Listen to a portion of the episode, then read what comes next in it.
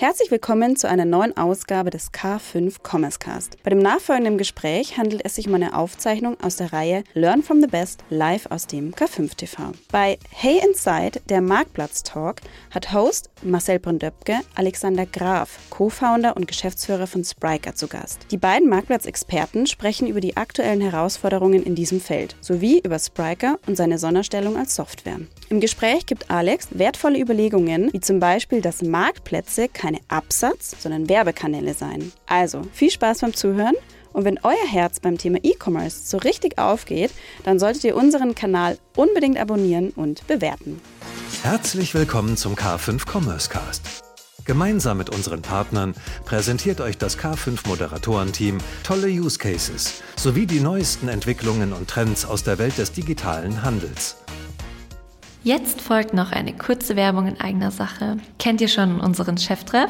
Hier kommen die Big Player der Branche vors Mikro. Der Cheftreff-Podcast mit Sven Rittau als Moderator ist die erste Anlaufstelle, wenn es um interessante Persönlichkeiten im E-Commerce geht. Seit nun mehr als fünf Jahren und über 100 Folgen berichten Founder und Founderinnen über ihre Gründergeschichten und bieten den ein oder anderen Einblick in ihr Unternehmen. Dabei geben sie ihre Erfahrungen weiter und liefern wertvolle Tipps und Antworten auf brennende Fragen. Es werden digitale Strategien und innovative Konzepte diskutiert sowie heiße Trends und Newcomer der Szene vorgestellt. Hier lernt jeder die Gründer und Gründerinnen der E-Commerce-Welt persönlich kennen. Wenn du dich genauso für die Top-Player des Onlinehandels interessierst und von ihnen lernen lernen möchtest, dann hör doch mal rein. Den Cheftreff-Podcast gibt es auf allen gängigen Streaming-Plattformen und auf unserer Website unter www.k5.de slash Cheftreff. Viel Spaß beim Hören und inspirieren lassen.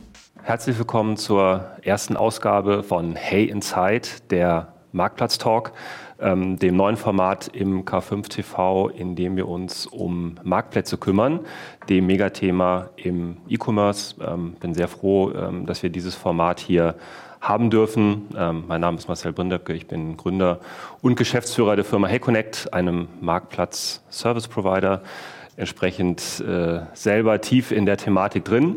Aber in dieser Reihe geht es vor allem darum, mit renommierten Gästen ähm, zu sprechen, die uns äh, mitnehmen auf das, was sie ähm, wissen, ähm, um euch, den Zuschauern, äh, möglichst viel Wissenswertes zu bieten, ähm, die ihr vielleicht in diesem Markt arbeitet und nach den wichtigsten Informationen und Wissenswerten dürstet, die es da draußen so gibt. Umso schöner, dass mein erster Gast jemand ist, äh, den man zu allem befragen kann und eine fachlich tolle wie pointierte Antwort ähm, bekommt. Ähm, das ist sehr, sehr schön. Ähm, er ist der renommierteste Experte im E-Commerce, würde ich mal sagen, den wir haben. Er ist ein erfolgreicher Podcaster auf kassenzone.de. Er ist Strategieberater. Was ist er noch? Experte und Rinderzüchter. Und freue mich sehr, dass er heute da ist. Herzlich willkommen, Alexander Graf. Vielen Dank für diese phänomenale Anmoderation, lieber Marcel. Sehr gerne, lieber Alex. Habe ich denn irgendeine Job Description unterschlagen, die dich noch oh, auszeichnet? Es gibt, ja, es gibt, noch, äh, es gibt noch ganz viele andere Rinderhändler, stimmt nicht mehr. Die Rinderherde haben wir leider abstoßen müssen. Oha. Letztes Jahr, weil wir hier quasi den Rinderchef verloren haben. Der Opa ist gestorben. Äh, jetzt haben wir keine Rinder mehr. Jetzt haben wir immer noch drei Schafe, die die ganze Zeit nerven und die ich quasi manchmal einfangen muss, wenn sie beim Nachbarn sind. Aber äh, ist immer noch ganz romantisch. Es gibt noch viele andere äh, Begrifflichkeiten, aber ähm, ich fand das eigentlich ganz schön, wie du das zusammengefasst hast. Sehr schön. Sehr schön. Denn heute bist du ja hier in, unserer, in deiner Rolle als Co-Gründer und Geschäftsführer der Firma Spriker, ähm, wofür du wahrscheinlich inzwischen fast mit am bekanntesten bist, ähm, neben dem Podcast für Kassenzone. Ähm, und äh, Spriker, da werden wir gleich noch ein bisschen zukommen. Ich würde dich aber vorher gerne noch zu ein paar Strategiefragen interviewen, ähm, denn du kümmerst dich um Marktplätze ja auch schon seit längerem und hast da sicherlich auch elaborierte Meinungen zu. Ähm, Marktplätze in aller Munde, nichtsdestotrotz ein Geschäftsmodell, was Marken vor große Herausforderungen stellt. Wie würdest du denn momentan die Rolle von Marktplätzen im E-Commerce sehen, im Lauf der letzten Jahre und auch in ihrer Bedeutung nach vorne hin?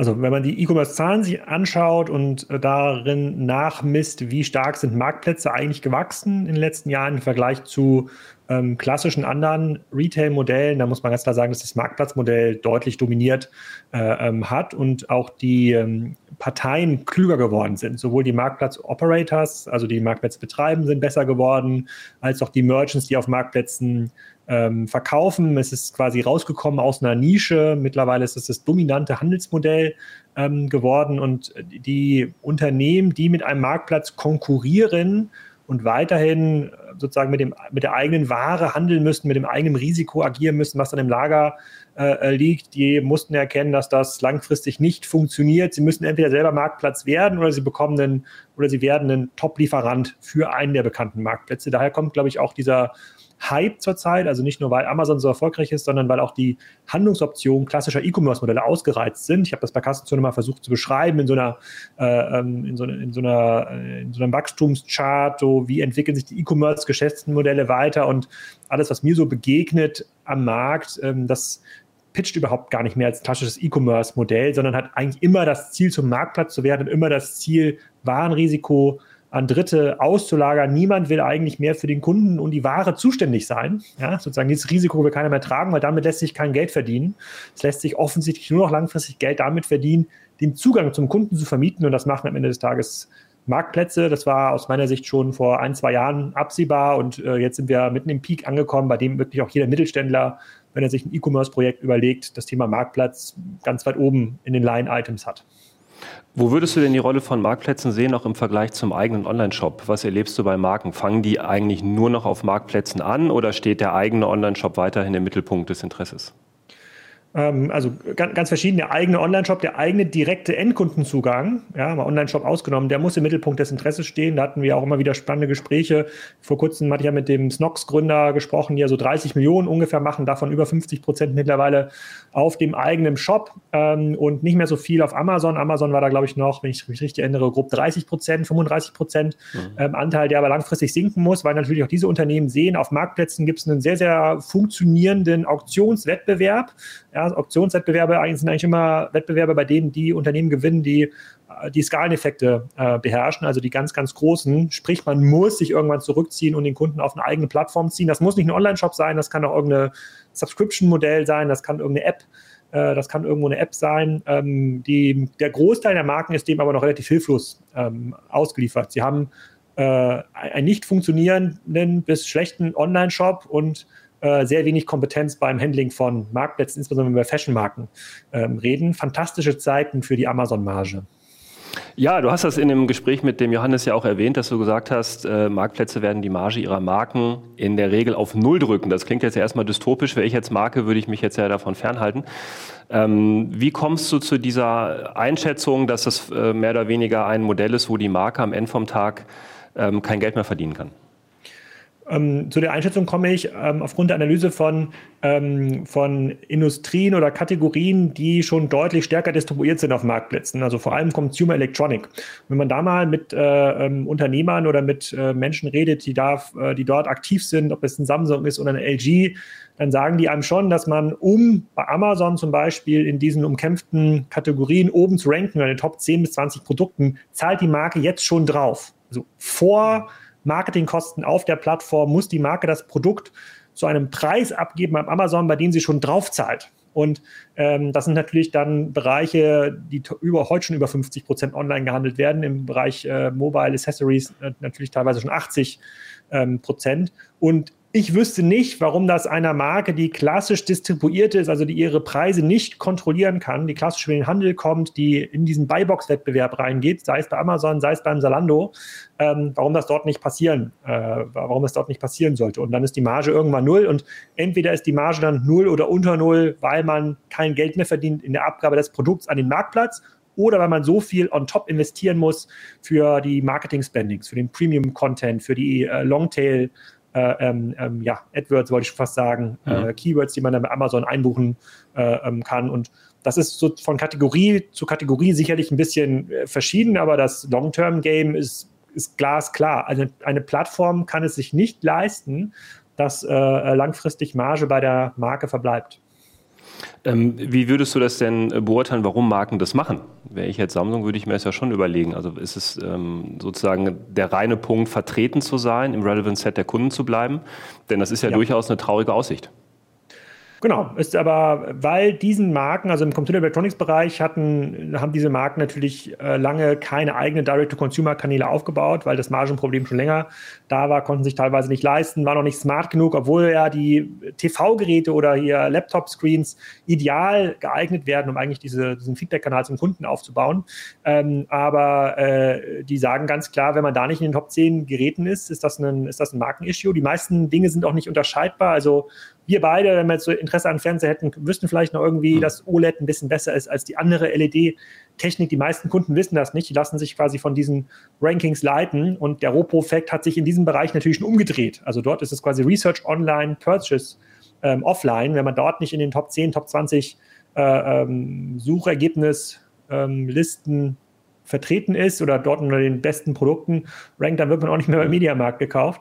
Äh, ähm, und da, da gibt es eigentlich, da kommt man kaum raus. Also da ist es dann ein reiner, ein reiner WKZ, äh, ein reines WKZ-Spiel ähm, am Ende noch. Deswegen glaube ich auch, und das habe ich auch vor kurzem mit, ähm, mit Jochen äh, im Podcast besprochen, dass ähm, das eigentlich gute Zeiten sind, um jetzt richtig Gas zu geben bei dem Saturn.de oder Mediamarkt ähm, .de, weil die Marken ja zwingend nach anderen Kanälen suchen, die dieser Wholesale-Logik entsprechen, wo sie jetzt nicht Direct-Consumer-Kompetenzen aufbauen müssen, sondern weiterhin Partner haben, der große Paletten TV-Geräte abnimmt, äh, aber eben nicht so fies ist wie Amazon.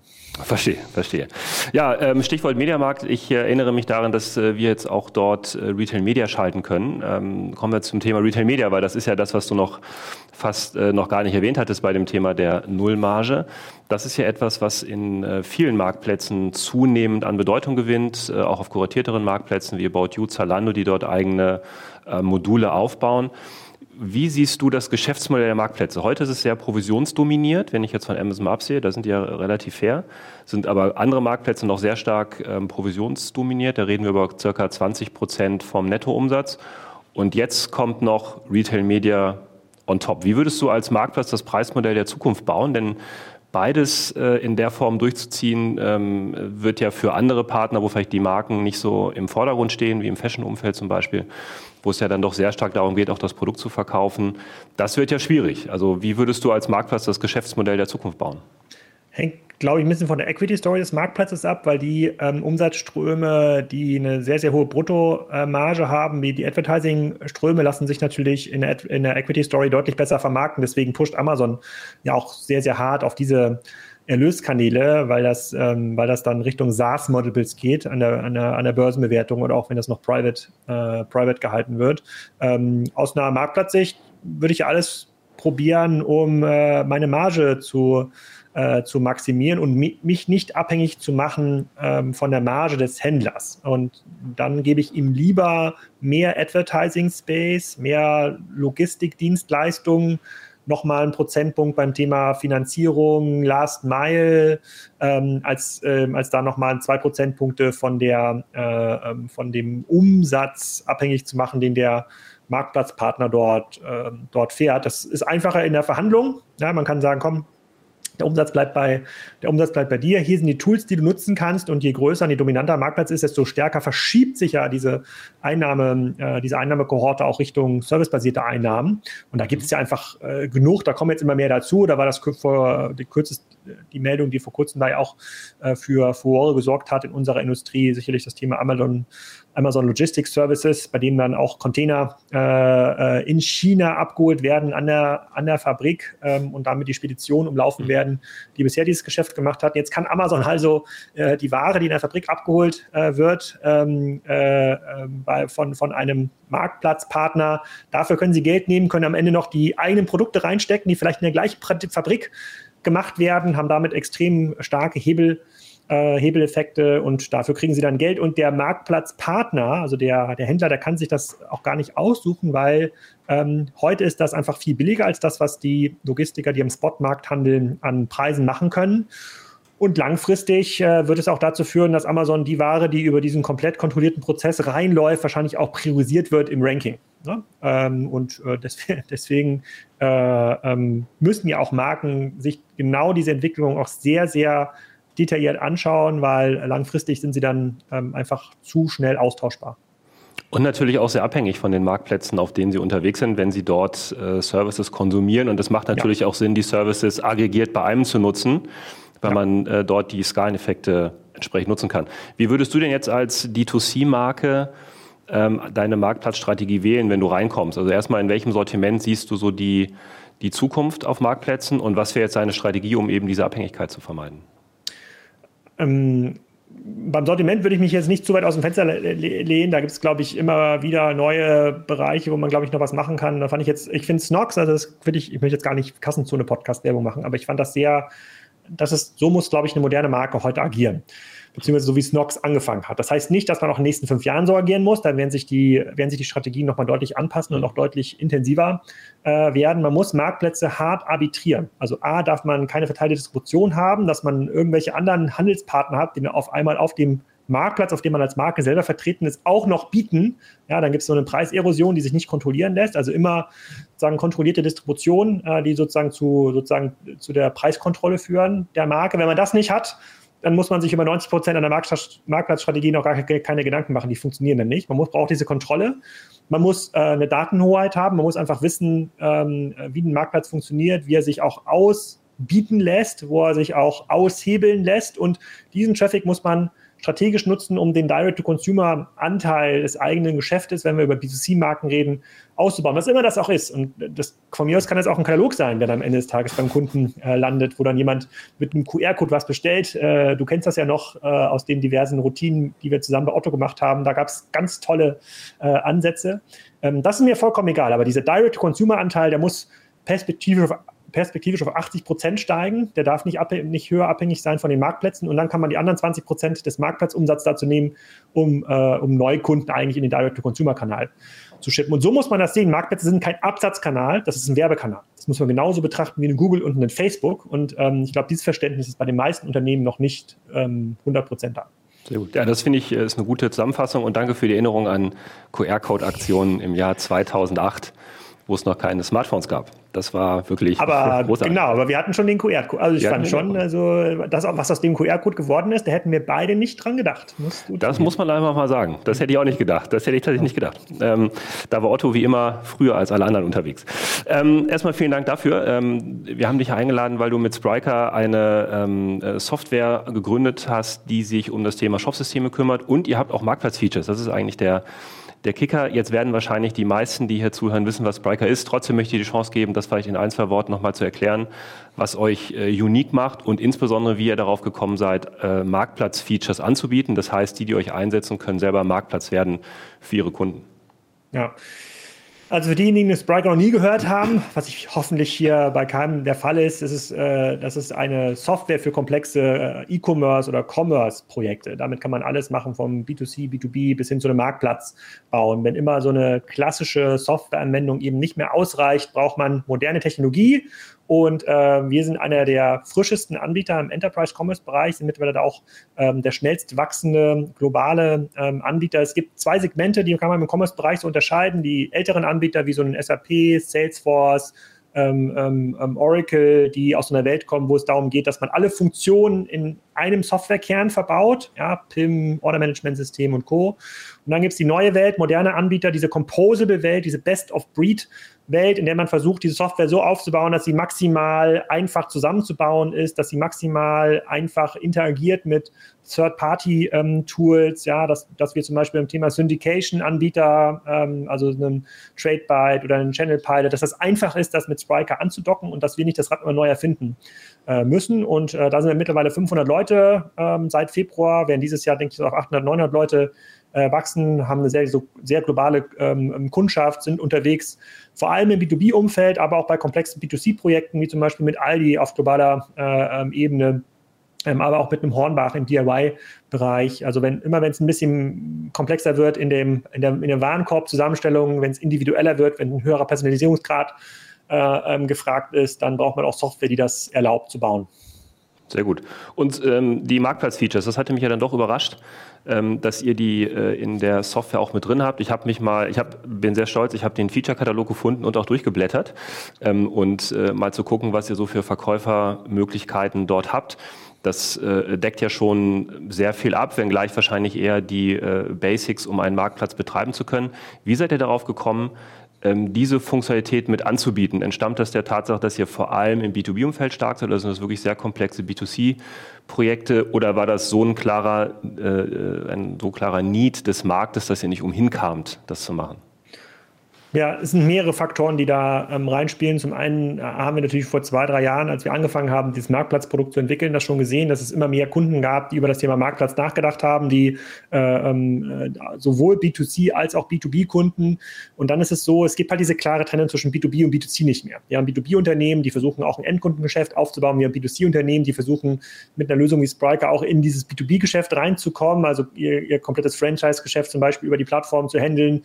Und du willst als Kunde eigentlich nicht irgendwie drei, vier, fünf zentrale ähm, Operating Systems haben für das Thema Commerce. Ne? Und der Marktplatz hängt halt sehr, sehr nah dran an diesem Thema Commerce. Du hast quasi die gleichen Kunden, mit denen du am Ende des Tages sprichst, musst nur deine Merchants stärker enablen, dort ihre Produkte hochladen ähm, zu lassen und die auch, ähm, du musst die auch kontrollieren können mit so einem Tool. Das, das, das war alles sehr, sehr, ähm, sehr, sehr kompakt, auch sichtbar schon vor, vor drei Jahren.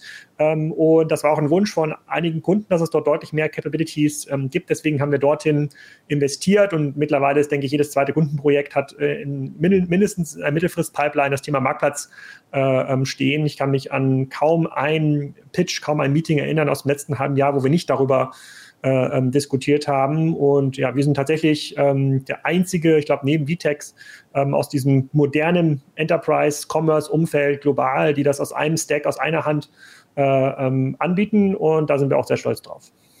Sehr cool. Ähm, jetzt wären wir beiden wahrscheinlich die Ersten, die sagen, der Welt, die Welt ist reich genug an Marktplätzen. Warum brauchen wir noch mehr?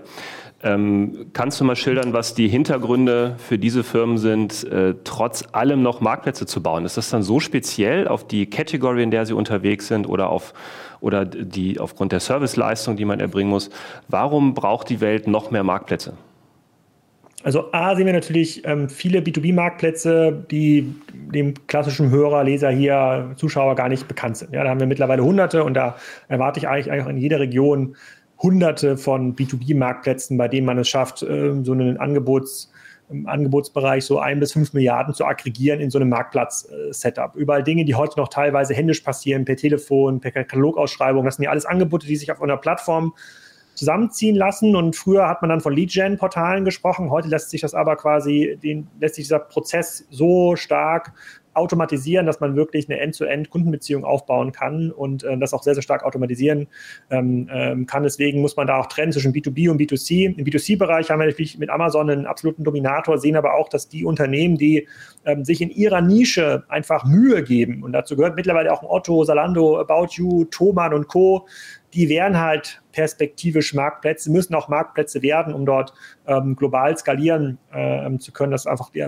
das ist auch die Teil deren, ähm, deren Equity-Story. Und wenn man sich in einer Nische konzentriert, Marktplatz zu sein oder Marktplatz zu werden, ist man in der Regel auch immer viel besser als, ähm, als Amazon.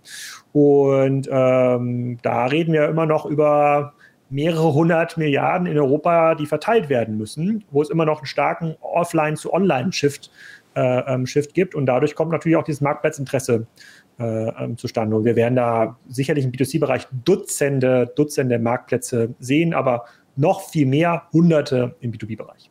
Verstehe. Und äh, welche Services würdest du sagen, ähm, sind die relevanten? Geht es tatsächlich darum, mehr Sortimente anzubieten von Marken, die man vielleicht sonst nicht bekommen kann? Ist es das Thema der äh, permanenten Verfügbarkeit? Ist es das Thema, seine eigene Servicelandschaft mit mehr Produkten nutzbar zu machen? Geht es darum, dass Händler sagen, sie werden Marktplatz oder geht es auch darum, dass ein Industrieteilnehmer sagt, ich löse mich quasi aus dem Wettbewerb, indem ich eine Plattform für alle werde? Kannst du dazu was sagen? Ja, ganz verschiedene Motivationen. Also das ganze Thema Produktauswahl spielt bei vielen Unternehmen nicht so eine riesige Rolle. Klar ist die Logik immer mehr Produkte auf einer Plattform, höhere Warenkörbe, höhere Loyalität, aber das spielt gar nicht so eine größere Rolle. Ich sehe mehr die Diskussion rund um das Thema Service, dass du jetzt, wenn wir mal über das Thema Baumarkt, DIY sprechen, wie verbindest du irgendwie Handwerksaufbau, Abhol, Lieferservice in so einer in so einer Bestellung? Wie vermeidest du quasi diesen Anruf nach, dem, nach, der, äh, nach der Order, dass irgendein Logistiker, der auch nicht genau weiß, was du bestellt hast, bei dir anruft, sondern sozusagen das äh, in einer Order zu, ähm, zu orchestrieren? Äh, natürlich möchtest du äh, teilweise dein Sortiment erweitern oder zumindest den Kunden die Möglichkeit geben, dass er das komplette Sortiment von einem Merchant sehen kann. Du kannst dich vielleicht nur für 100 Produkte von dem Merchant entscheiden, die du auf Lager nehmen kannst, hast dann aber noch in so einem Dropshipping-Setup Zugriff auf weitere 500 bis 1000 Produkte und für den Merchant macht das auch total viel Sinn, die zu, äh, die zu zeigen. Dadurch, dass es mittlerweile viele Marktplatzinitiativen gibt, kommen auch immer mehr Merchants auf unsere Kunden drauf zu und sagen, hey, wir möchten euch auch unsere Produkte anbieten. Wir sind schon bei Amazon, aber es macht viel mehr Sinn, das auf eurer Plattform zu listen. Das heißt, diese Anbieterseite hat sich in den letzten äh, Jahren auch ähm, auch massiv, äh, äh, massiv entwickelt. Ähm, perspektivisch sehe ich aber ganz klar den, äh, den, äh, den Gang Richtung äh, Plattformgeschäftsmodell, also unabhängiger werden von der Produktmarge, weil die Produktmarge über fast alle Branchen hinweg ähm, ähm durch die Digitalisierung unter Druck ähm, ist, hin zu einem Service-Geschäftsmodell, bei dem man über das Thema Prämie, also quasi man nimmt sich einen Anteil von dem Marktplatzumsatz mit, Finanzierungsservice, ähm, Advertising Service einfach mehr Geld verdient, das auch deutlich besser skalierbar ist. Verstehe. Okay. Das ist in der Tat spannend zu sehen, weil das ja in äh, den Bereichen, in denen wir heute unterwegs sind, im Fashion-Umfeld, mhm. ähm, also der Teil, der sicherlich zuerst äh, durchdrungen äh, ist im Marktplatzumfeld, gar nicht mehr so die, ähm, die Funktion hat. Jetzt ähm, wissen sowohl wir als auch ihr sicherlich, dass Marktplätze technisch unglaublich schwer zu betreiben sind. Artikel, die live gestellt werden müssen, Bestellungen, die durchgehen müssen, die nicht storniert werden dürfen, die abgerechnet werden müssen.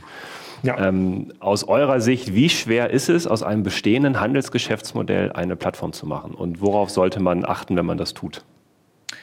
Ich glaube, ein, ähm, ein großer Fehler, ähm, den wir öfter mal beobachten, ist, das Thema Marktplatz wie ein Feature zu betrachten, als mhm. Projekt zu betrachten. Ich glaube, um aus einem Unternehmen einen echten digitalen Marktplatz zu machen, dieser Schritt ist größer als von einem klassischen Handelsunternehmen aus dem Brick and Mortar ein Online-Unternehmen ähm, zu machen. Und das ist, glaube ich, auch ein Schritt, den Otto zum Beispiel massiv unterschätzt hat. Ja?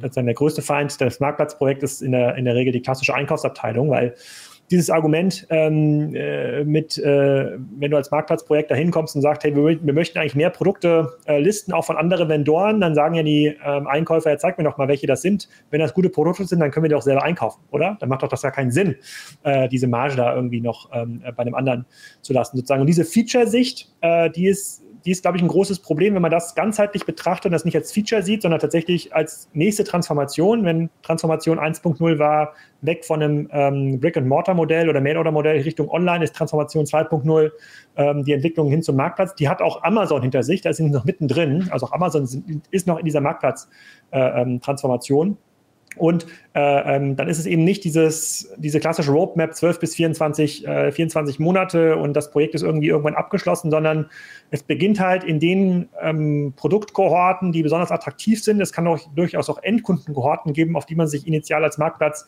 äh, konzentriert und dann kommt man da auch äh, deutlich produktiver voran als in vielen ähm, sozusagen als in vielen anderen Fällen. Also ähm, nicht als Feature sehen, das ganze, diese ganzen Org Konflikte müssen vorher gelöst sein, beziehungsweise es muss da die Hand draufgelegt werden von einem äh, äh, sozusagen von einem Vorstand oder von einem, äh, von einem entsprechenden ähm, Schirm her. Und man darf auf keinen Fall versuchen, irgendwie Amazon zu kopieren, weil Amazon als Marktplatz auch in vielen Bereichen einfach nicht gut ist. Ja, es ist total schwierig, dort die richtigen Produkte zu finden, die richtigen Produkte zu bundeln. Die Suche ist desaströs, ja, wenn es in die Details geht für einige ähm, in, die eine, in einige Industrien. Deswegen, ja, es war schwierig, Marktplätze aufzubauen. Es ist immer noch schwierig, wenn die organisatorischen Voraussetzungen nicht 100 Prozent ähm, ähm, auf dem Punkt ähm, da sind. Aber es wird einfacher und das ist ja auch ein bisschen Teil unserer Leistung, die wir als Softwareanbieter da haben, dass wir die initialen Startprobleme, die es mal gab, dass wir das einfacher machen. Online-Shop kann heute auch äh, sozusagen jeder irgendwie bauen. Das war vor 20 Jahren auch noch total schwierig und war immer ein 100.000 Marktprojekt.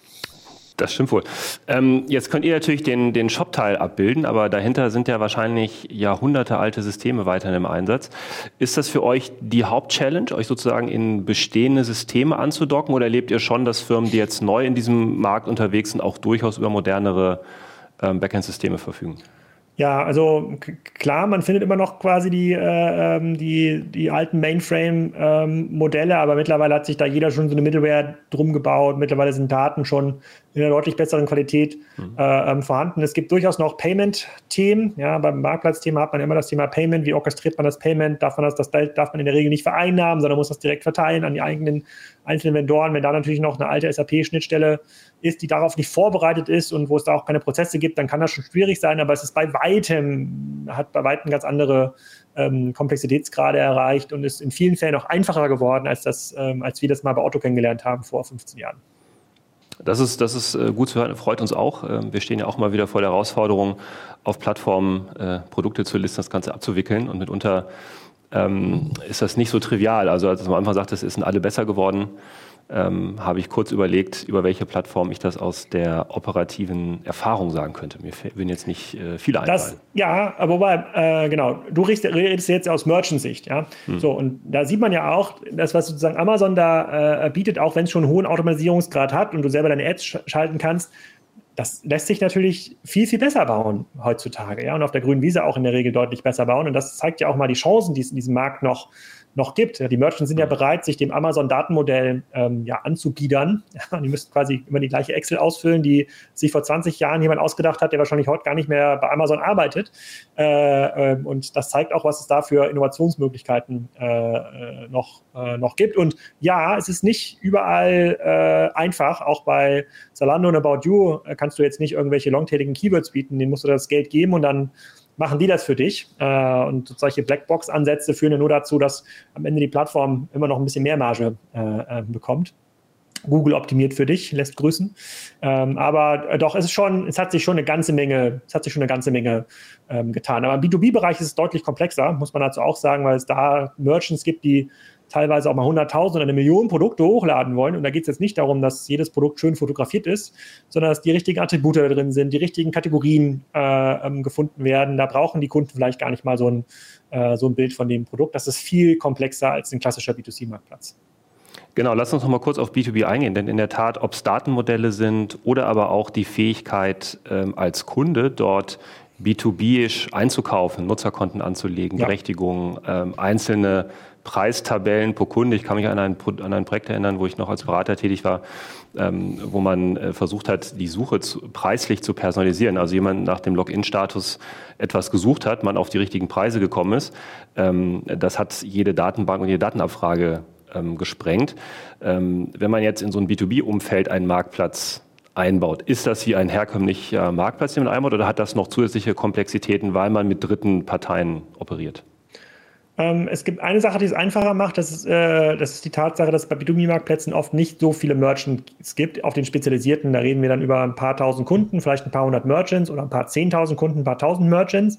Da sind wir natürlich weit entfernt von der Komplexität, die sie heute in Amazon hat oder die auch ein Otto äh, zum Beispiel hat. Das macht es einfacher, das lässt sich besser handeln. Hm. Auf der anderen Seite ist natürlich die Produktvielfalt und diese sehr komplexen Datenbäume und die geringe Standardisierung im B2B macht es natürlich deutlich schwerer, dort eine, eine sinnvolle Suche zu, äh, zu bauen oder, oder, eine User Journey zu bauen, die, äh, die einfach ist. Ähm, ähm, aber es ist es ist per se nicht schwerer, im B2B-Bereich einen Marktplatz zu bauen. Die Challenges liegen da äh, ein bisschen auf einer, anderen, auf einer anderen Seite. Aber auch da, wenn man da, da ist ja der Vorteil, die meisten B2B-Unternehmen haben noch kein starkes E-Commerce-Geschäft. Das heißt, wir reden halt nicht von der Transformation 2.0, sondern 1.0.